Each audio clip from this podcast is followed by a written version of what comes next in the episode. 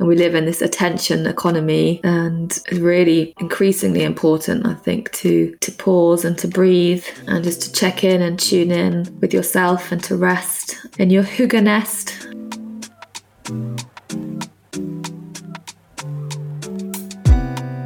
You're listening to Sharing Tales, the podcast which embraces and celebrates the roller coaster of life with me, Rebecca Clark.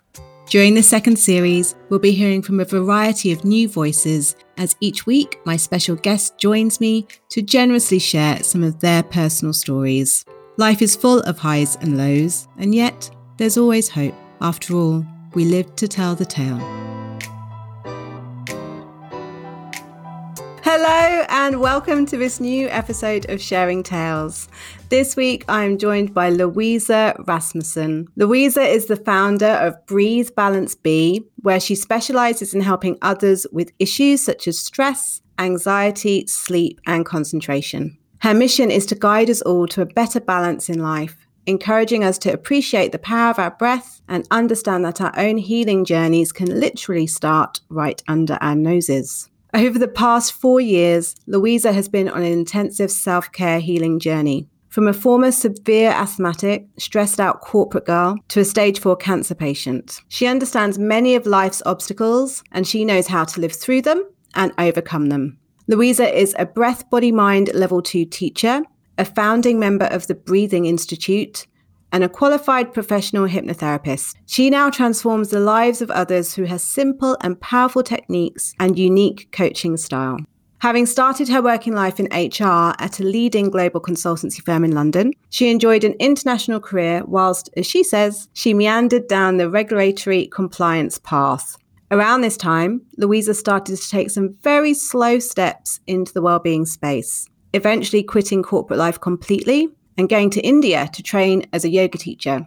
Only a year later, Louisa was diagnosed with a life threatening disease, and her intensive, more intuitive self care healing began. She trained as a yoga nidra teacher and breath coach, and the profound relaxation was like nothing she had experienced before. Louisa hadn't realized that the basics of breathing could lead to a transformation in her health and well being. She's now passionate about breath, breathing well, and its potential to allow us all to lead healthy and fulfilling lives. Louisa, welcome. I'm so pleased that you've joined me today. Thank you, Rebecca. Lovely to be here. Thank you for having me. I'm very excited for our conversation today. So, how have you been? As we chat this morning, we're coming up to the last week or so in January 2021. The UK remains in lockdown. How have you been finding it? Well, yeah, we're in lockdown three, is it now? Number three. Yeah, I mean, it is a little boring now. um, you know, I'm really looking forward to a bit more freedom and flexibility and seeing friends, seeing my mum more frequently. But, you know, staying safe, staying healthy, staying well, staying cozy and hygge at home, you know, despite everything going on in the world. I've had a pretty positive start because I had some great scan results. So I'm very grateful for that. Excellent news. You mentioned hygge, and I know you're, you're half Danish. What does hygge mean to you? Because I know that it's kind of gained in popularity and there was that very successful book, wasn't there? What does, do you actually feel that that's a part of your life or something that you incorporate intentionally? I hope it is somewhere instilled in me. My dad was from Denmark, so you're right, I'm half Danish. My dad was from a small town just north of Copenhagen. And hygge, I think the closest translation is cozy, coziness. It's an all year round thing. I know it gained popularity, which is great, and I'm really pleased that everyone's familiar with hygge. But yeah, you know, all the candles, you can have candles on all year round, not just mm-hmm. in the this time of year. My mum was from Poland and my dad's from Denmark. And so we had a blend of cultures and environment. We always had a hygge home. Parents always made our environment a lovely hygge space. Mm, that sounds very very lovely and cozy indeed. I mean, it's funny. I've got my candle. I'm going to pronounce it incorrectly. The Lykke. Lykke. I've got my Lykke candle burning right now. That means happiness, doesn't it? Yeah, and can be lucky.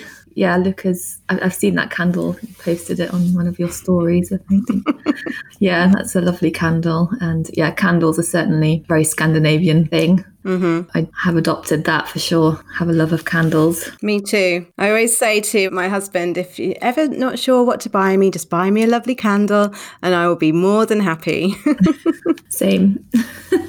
So, if we kind of get started a little bit on some of your your stories, and just starting a little bit at the beginning, you live in London now, but you were born and brought up in Nottingham, which is a brilliant city. I used to live there for a little while myself in my early twenties.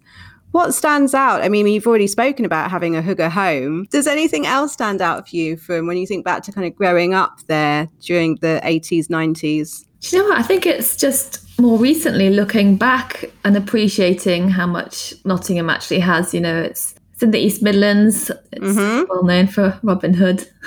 I lived just off Robin Hood Lane, if I'm remembering that. oh, did you? Right by the Victoria Leisure Centre. Oh, really? That's yeah. brilliant. I didn't know that. Yeah yeah, I remember my dad would when we had family coming over to visit from Denmark and Poland, or any of my parents, like international friends. Obviously, the place to go would be to Nottingham Castle to see the Robin Hood statue. And there used to be the Tales of Robin Hood, which was like a mini museum, if you like. I'm not sure if it's still there actually. Uh-huh. Did you feel it was a, a good place, like a kind of good urban center for to grow up with did you feel that that kind of environment suited you when you were younger? Or would you have preferred to be in a more rural setting? I'm not sure if i've ever thought about that. I do now desire to have a more rural setting after many years in london. I think nottingham has quite a nice balance actually looking back and i only really appreciate that now with all the, the facilities and it actually has like the national water sports centre ice rink. Yeah you know, there's actually the city centres not too bad for shopping and bars and restaurants and the local area where my mum lives called West Bridgford keeps getting better and better really. I mean West Bridgford was very popular. I was there literally 99 2000 and was very popular then and it's funny if i ever meet people now that are from nottingham they do tend to have come from west bridgford yeah, it's like a little uh, bubble of its own, I think, and it's just getting more bars and restaurants as well in West Bridgford. So you don't have to go to town now if you yeah. live there, which is great. And it's right on the River Trent as well, which is nice. Yeah, yeah, exactly. I love the water. Would love to live by the sea, perhaps one day, but has got the Grantham Canal, the River Trent, the Water Sports Centre. Has a lot more water around than I really appreciated growing up, actually. And I'm still discovering now. My mum's recently moved house and trying to get creative with exploring mm. local living, local life. And perhaps because my parents were from other countries, would spend a lot of time traveling yeah. to Poland and Denmark. But actually, there's a lot to discover just outside your own doorstep, still discovering. I mean, I think that's always the case, isn't it? That we can often neglect really exploring and delving into the areas which we live. I mean, I know that certainly happens in London. You hear of people that live in the city and don't go to a gallery when we can, of course, or don't go to mm. shows or all of these rich cultural experiences that are readily available. And oftentimes when you live here, you don't actually very, do very much of it. Yeah, absolutely. Always take things for granted. And yeah, we're definitely looking forward for things to reopen again in London and everywhere, of course. You've been in London a number of years. How did you first come to London? So I first came to London to live as a student. My undergrad degree, I studied law at City University in London. Mm-hmm. I suppose my love for London came thanks to my parents. We'd always have an annual trip to London. My dad was involved with various Danish entities and organizations and would have events or Danish Christmas fair or the Danish mm-hmm. summer party and perhaps just dropping into London once a year something started to ignite some more curiosity to explore London further so when when the time came to apply to go to university it wasn't a question I was like I have to be in London don't right. care where I have to go and study in London I need to explore that big city. Okay. So you found yourself at City, which is based around Angel in North London. Did you live in halls in Islington? Yeah, we lived in great halls. I think at the time they were like the most expensive halls in the UK. It's just crazy. But yeah, we were just off City Road, mm-hmm. quite close to Angel and Old Street, which was a great place to be. And that's that's just getting better and better as well around Angel. Yeah. So yeah, that was an interesting time to live in London. I remember they were driving down. With my parents the first day they drove me down with a couple of suitcases and a few big mm-hmm. pieces. I just cried. I was like, "Oh no, it's the right thing to do." like, what am I doing? Doubting it for a moment. But yeah, settled in pretty quickly. You know, made some great friends. But yeah, I had a lot of fun exploring the big city, big smoke. Yeah, it's so funny how we can be. You said before that when you were coming to applying for universities, there was no no doubt in your mind, London it must be. We can feel so certain about a decision like that. And then when it comes, it's actually time to take that leap, the fear can set in. Your anecdote about crying on the way down really reminded me of that. But you quickly settled in. You completed your degree. There was the plan. You said you studied law. Were you actually planning on practicing as a, as a solicitor or at some point i was i was one of those well i think i still am kind of go with the flow beings i don't have a strict plan which may be easier you know if you just have made a decision you have a plan and you go for it i, I needed a bit more guidance or i wasn't really maybe tuning in with myself enough to know. So it was more external influences were guiding me down like the legal route, the legal pathway. And but I knew there was something in the back of my mind was like, I'm not sure this is for me. At the time, I didn't really know what else to study. I didn't I didn't really didn't know what I wanted to do. Mm. And I thought, well, okay, I was advised by family friends and various people. You know, it's a good degree to have. So do that and then see what happens. And you can either continue or do something else. Yeah, figure it out later. Yeah, exactly. That's what I did. So you did that even though, and it's so easy, your instinct was perhaps saying otherwise. And so what happened when you then graduated? What happened next? After graduating and getting a job at a leading global consultancy firm in London, had a position in HR. But after eight months or so, I took a bit of a risk and decided to hand in my notice as I had the opportunity to go to New York for a year long internship.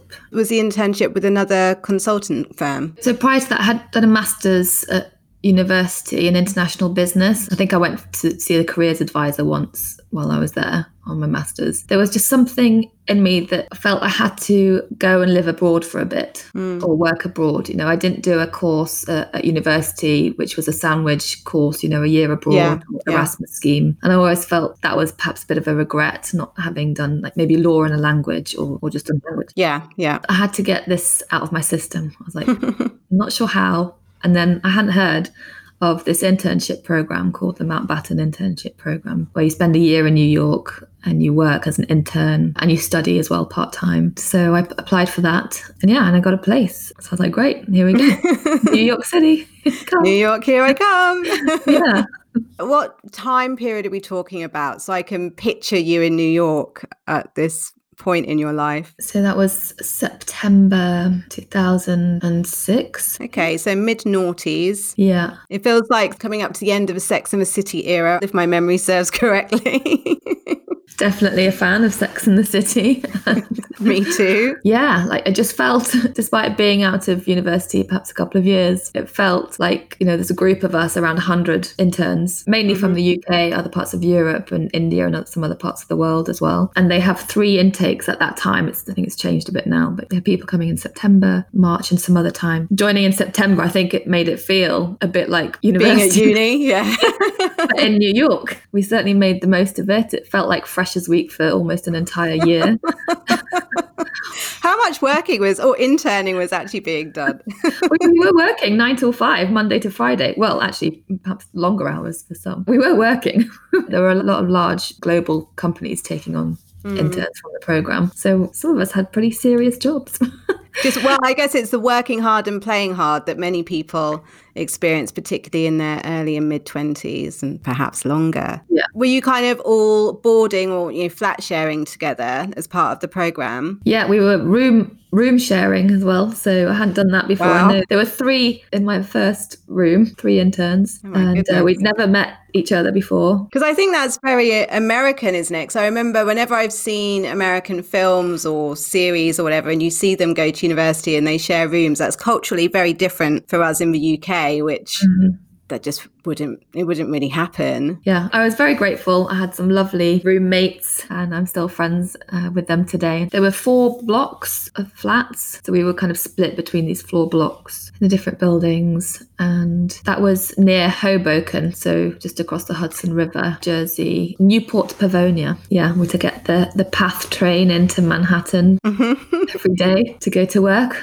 on uh, I think it was 53rd and Park, Midtown. So just a few blocks up was Bloomingdale's, Central Park, not too far away. It was great. It's such a special city. Anyone who knows me knows that New York has stole a piece of my heart a very long time ago. And I'm a little bit jealous because around the time you were there, I was proactively trying to get work there too. I was over there in 2005, specifically job hunting, trying to work with the UN at the time. And it wasn't meant to be, but I love being in the city. I love the energy of the place. Mm-hmm. It's very different to London, even though they're both major yeah. urban scenes. So, from that year there, what did you find that you learned the most from it or that you got out of that experience? Do you know what? I think it made me more confident. Mm-hmm. Felt it's such a magical mm. place. It does have this special magical energy that I can't even describe. Mm. Uh, it really does. I mean, I always used to say when I'm when I'm there, I feel like I sparkle more. Like I just feel mm. if you love it because it's not for everyone, but if you do, I think there's definitely magic's the word that can rub off on you and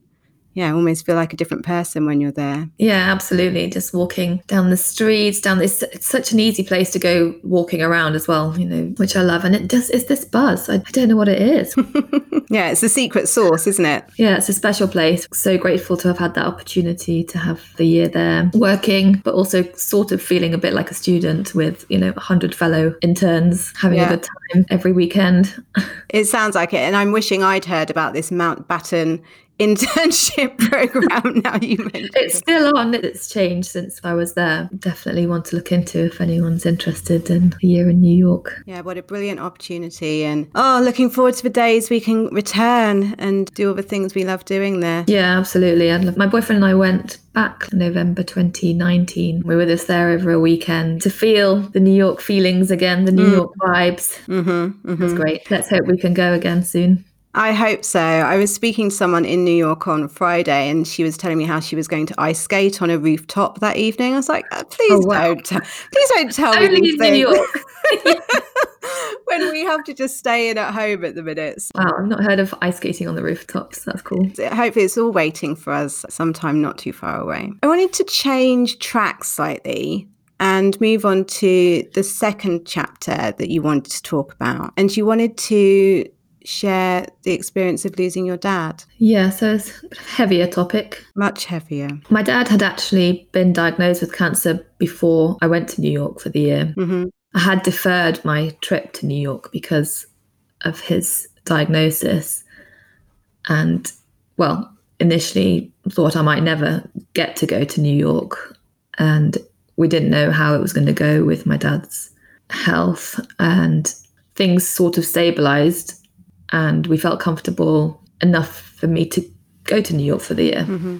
And I, I, did come back a few times, and my parents came out to visit me. But during that year in New York, he I knew that he was living with cancer, and he continued for many years. He he lived with it for eight years, had various operations in that time, and then in December 2013 Mm-hmm. He passed away very peacefully at home, and we were all with him, watching him take his last breath. We were there for his last breath, and whew, yeah, it.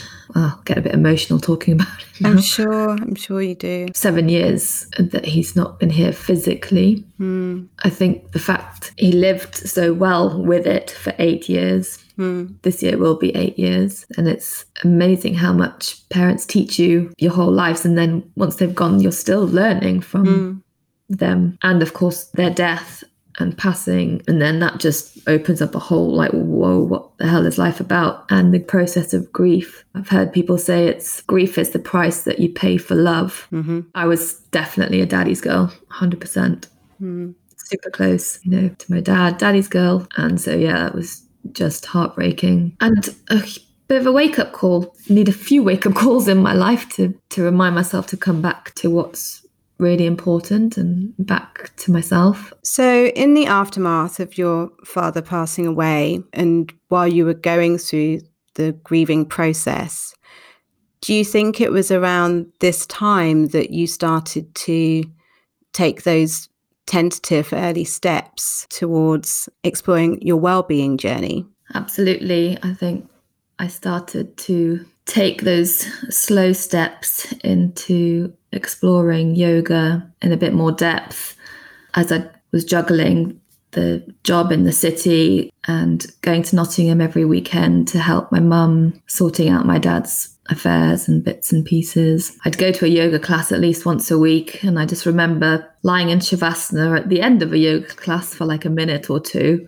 and that being the moment of peace and mm. bliss and calm. And mm. again, something at the back of my mind was I need to explore that a bit more. I need I need more moments mm-hmm. like that because I was certainly experiencing signs and symptoms of anxiety, stress, burnout, mm-hmm. but just kept going just mm. kept going hoping you know one day things things will get better and i can't remember exactly when the moment came that enough was enough i was in the city mm. one day and i thought i think i just have to quit i just have to quit quit the corporate life quit london and perhaps just go somewhere else do something mm. else and i did i handed in my notice i remember walking down i think it was london wall mm-hmm. and actually looking up at the sky and looking up at the rooftops of the buildings which i don't think i'd ever done before mm. or if I had done it enough, and just immediately felt a sense of relief, of freedom. Mm. And yeah, slowly started to get myself ready to to leave London and move to Nottingham to be with my mum, just temporarily. wasn't again going with the flow of life, seeing what happens, but this time seriously taking the time to figure out what it is that I want to do and go to India and train as a yoga teacher. So by quitting completely, I had the freedom and the flexibility to do that. And in March of 2016, mm-hmm. I think it was, I knew I wanted to go to in- India. I'd never visited India before. Mm-hmm. And I knew I wanted to be by the sea. Mm-hmm. so I found a school, a yoga school in um, Goa, in the south of Goa, a little village called Agonda. I stopped off in Mumbai on the way to see my friend from school, Catherine, who is a yoga teacher as well, and she was living in Mumbai. Mm. So said hello to her and then went on to Goa for almost two months, I think, just under two months. And how did you find that? I'm just picturing you, as you said, walking down London Wall and going from this very busy, stressful corporate life to suddenly finding yourself with the word expansions coming to mind. You know, as I kind of think of you having this expansive view on the beach in Goa and providing yourself the space to perhaps rest and really immerse yourself in your practice. Would you say that was a transformative time for you? Yeah, sometimes I feel like transformations can be quite subtle or you don't appreciate them mm. until later, you know. But going to, I suppose, moving to London, you know, first doing my undergraduate degree here, so moving to a, the unknown to a bigger place, and then New York City, another like mm. the Big Apple, and then going to India, somewhere I'd never visited before, traveling alone. There's obviously some, I've got some, there's something within me that's a bit daredevil and I think I might have got that from my dad. I don't know. Well, I imagine landing in Mumbai for the first time is quite the experience. Mm, yeah, I mean, the sounds, the senses are just bombarded. Mm. The beeping, I think I can still hear the, the tuk tuks non-stop. It's brilliant, absolutely manic like completely chaotic. But I may perhaps because my friend Catherine was there to greet me. I remember she had a little sign saying my name, welcome, and it was so so sweet. And she'd lived there for for quite a few years. Yeah. So that put me at ease quite quickly. And then traveling on to Goa, where I didn't know anyone. Mm. There were around 50 yogis from around the world, and it was an Ashtanga vinyasa. So it was quite hardcore yoga. Yeah, full on.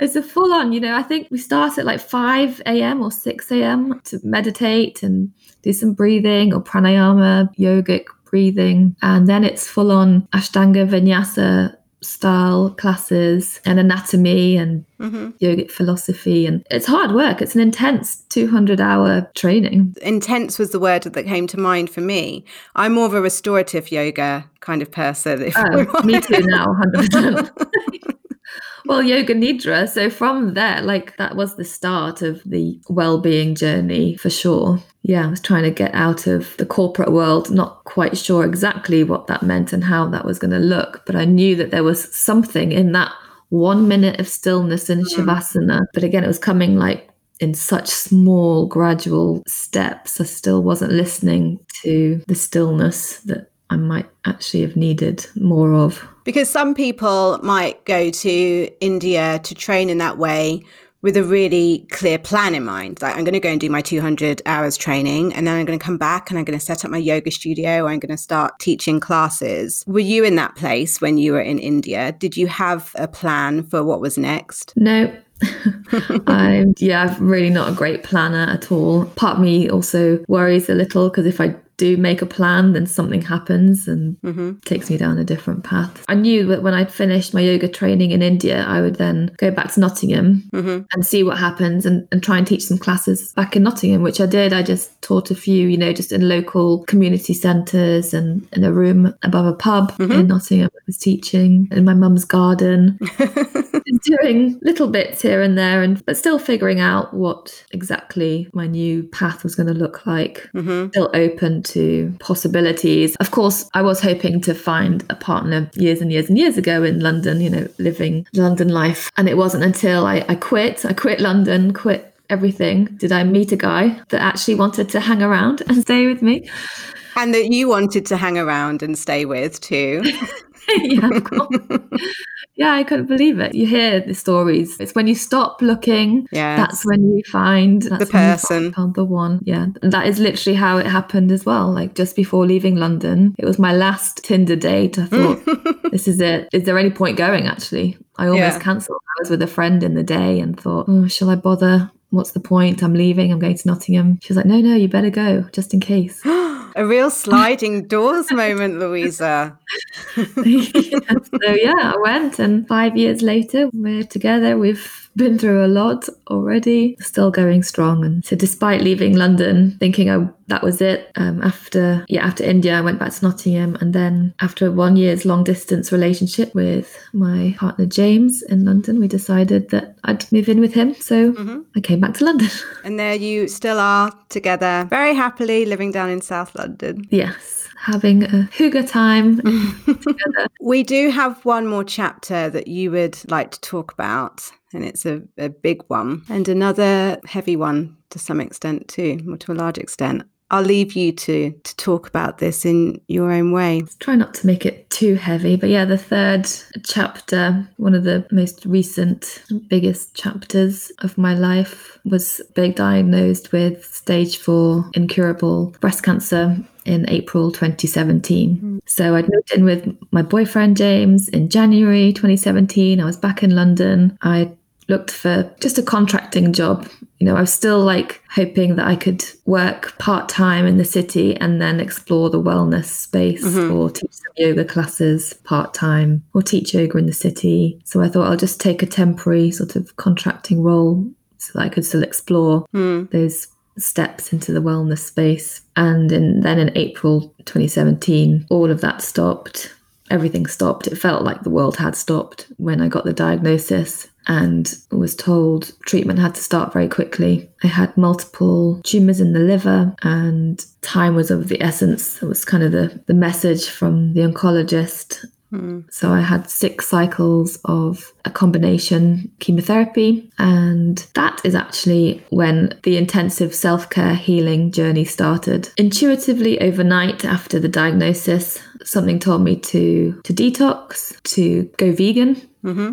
and to start meditating like I'd never meditated before, mm. like my life depended on it, mm. essentially, and to get my mind in control of something. Yeah. And I found yoga nidra during chemotherapy. When I was sofa bound, I couldn't, couldn't move. Chemo fatigue is on another level. Mm. And it was the one thing that really helped me to relax and find calm. You know, it's those two, those two minutes in Shavasana at the end of a, a yoga class. It's 20 minutes of Shavasana, if you like, but it's a guided relaxation, a, guide, a profound state of relaxation, meditation. So with Yoga Nidra, you don't, it's not poses as such. It's Is it a stillness? How do you describe Yoga Nidra? So, Yoga Nidra really simply is like the sleep of the yogis. Mm-hmm. You're just lying down. There are no poses. The poses Shavasana pose. You know, you can have a bolster underneath the knees. You can have a blanket, pillows, eye cushion or eye pillow. You can create your own hygge nest. Mm.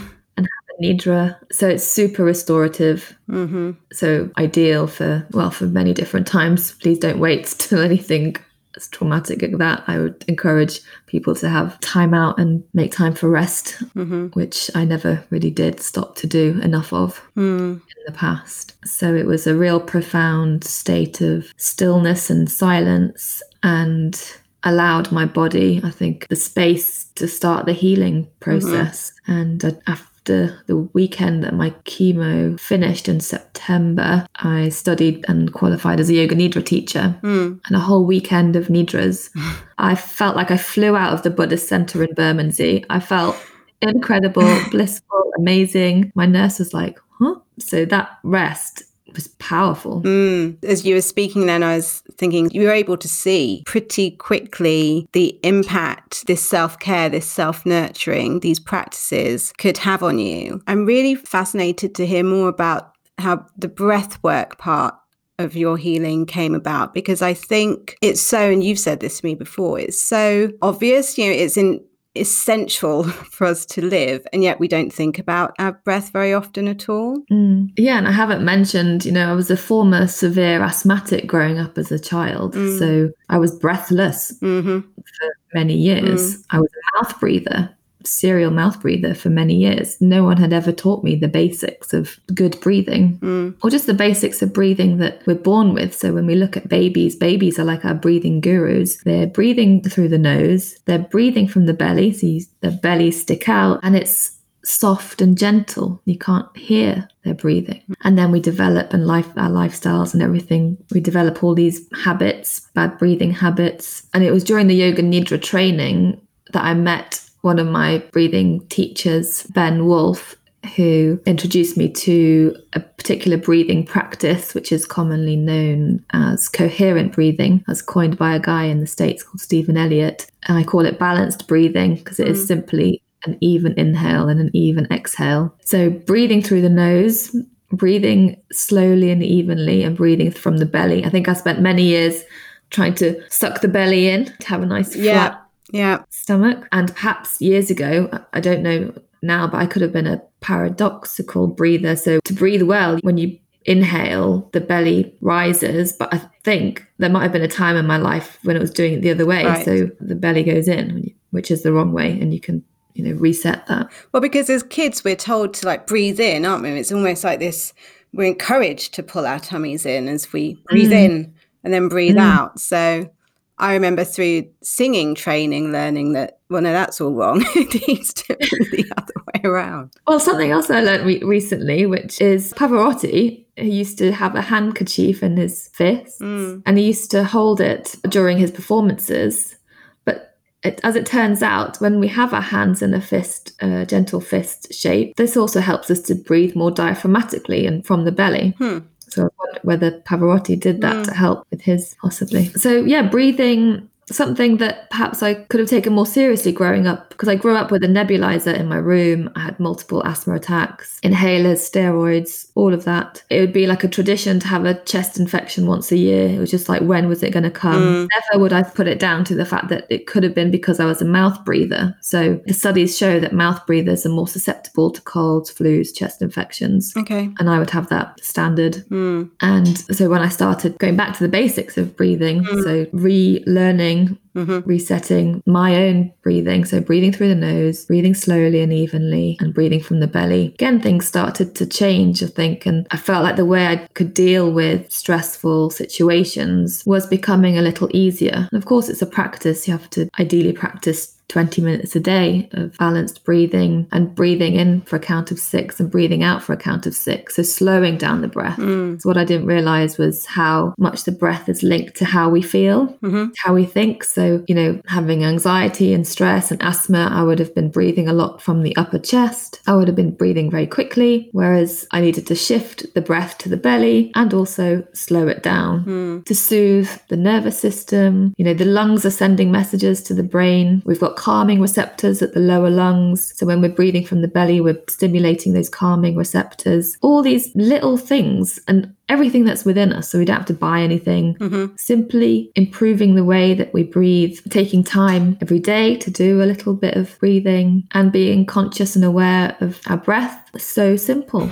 and so powerful. It has been so transformative, just breathing properly, Mhm. breathing well. I was asthmatic. How did I not take it Mm. more seriously then? It took, you know, cancer diagnosis to step that up hmm and take it, take my breath seriously and pay attention. You said before that shortly after, immediately after your diagnosis, your intuition was speaking to you loud and clearly about some of the things that you needed to do. And so, on this path of healing, where you've taken the reins, where are you now in your healing journey? So I can't believe it's coming up to four years since the diagnosis, and Mm. I'm very grateful to be doing very, very well. hmm My scans have been clear, stable for a couple of years now.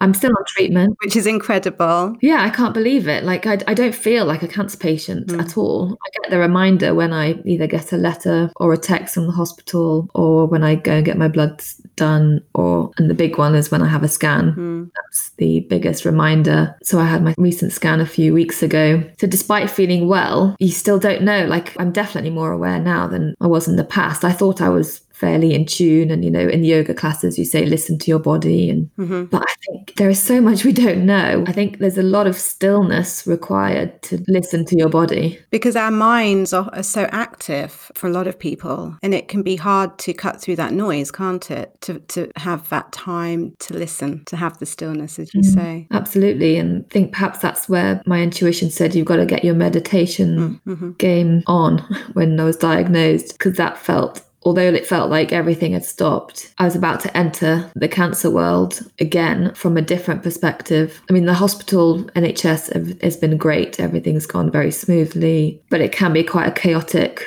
chapter of your life Mm. uh, if you're diagnosed. And again, going back to that stillness, there are lots of distractions anyway, right? They're going on in the world all the time. Mm. There's always things happening. But if you can have some control in your mind, which you can, because it's your mind, you can control. Mm. but it's a practice. It's like if you go to the gym or and you work out your bicep or your tricep or whatever, and you you use a particular piece of equipment, and you have to repeat it every day. You have to repeat. And if you stop going to the gym and working out that particular muscle, you'll notice the changes. And it's the same with the breathing practice, which is connected to neurons in the brain, and we just have to practice every day to strengthen, you know, our neural pathways and our mind muscles.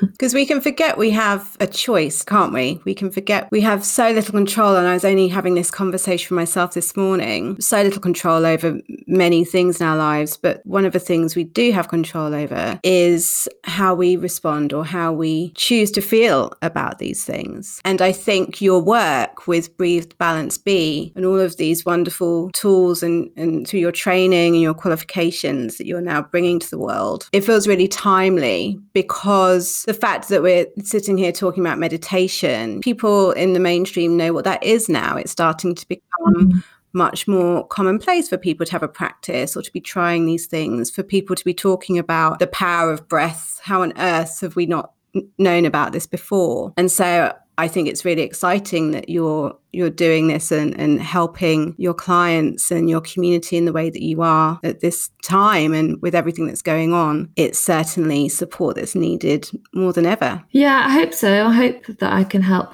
more people now. I've gradually been building up my toolbox over the years and, mm. you know, finding things that work. And if they work for one person, that's great. Hopefully they'll help. They've helped me a lot. And it does come back to really simple, powerful, effective techniques that are safe, natural. Mm, They're all within you. And it does all start with our breath. powerful and exciting work.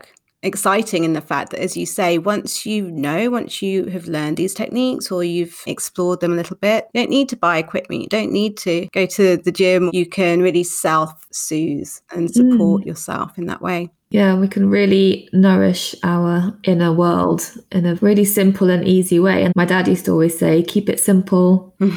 Coming back to that as well. Like, what if it was simple? I can't remember who the quote's by. It's easier to complicate than to simplify. Mm. You can see that if you just look at the external world and the, the chaos, the distractions. And we live in this attention economy. And it's really increasingly important, I think, to, to pause and to breathe and just to check in and tune in with your yourself and to rest in your hygge nest. well, we're almost coming to the end of our time together. Keep it simple is a mantra that I can certainly buy into. What is your mantra for modern living, Louisa? I almost said it just then. And before I tell you my little mantra, there is a quote that I remember really helped me in case anyone else is going through a challenging time. Mm-hmm. There's a quote by Jon Kabat-Zinn, and he says, As long as you are breathing, there is more right with you than wrong with you. yeah. My mantra for modern living is breathe, pause, and prioritize. Mm-hmm. Ask yourself what next and what's best. Mm-hmm. Making the most of the stillness to find the answers. Absolutely. There's so much, so much sacredness in stillness and magic and stillness. It's okay to be still so, with that, I want to say thank you, Louisa. It's been an absolute pleasure speaking to you today. And thank you for being here with me. Oh, thank you, Rebecca. It's been an absolute pleasure. I uh, wish you lots of wellness. And to you too. Thank you.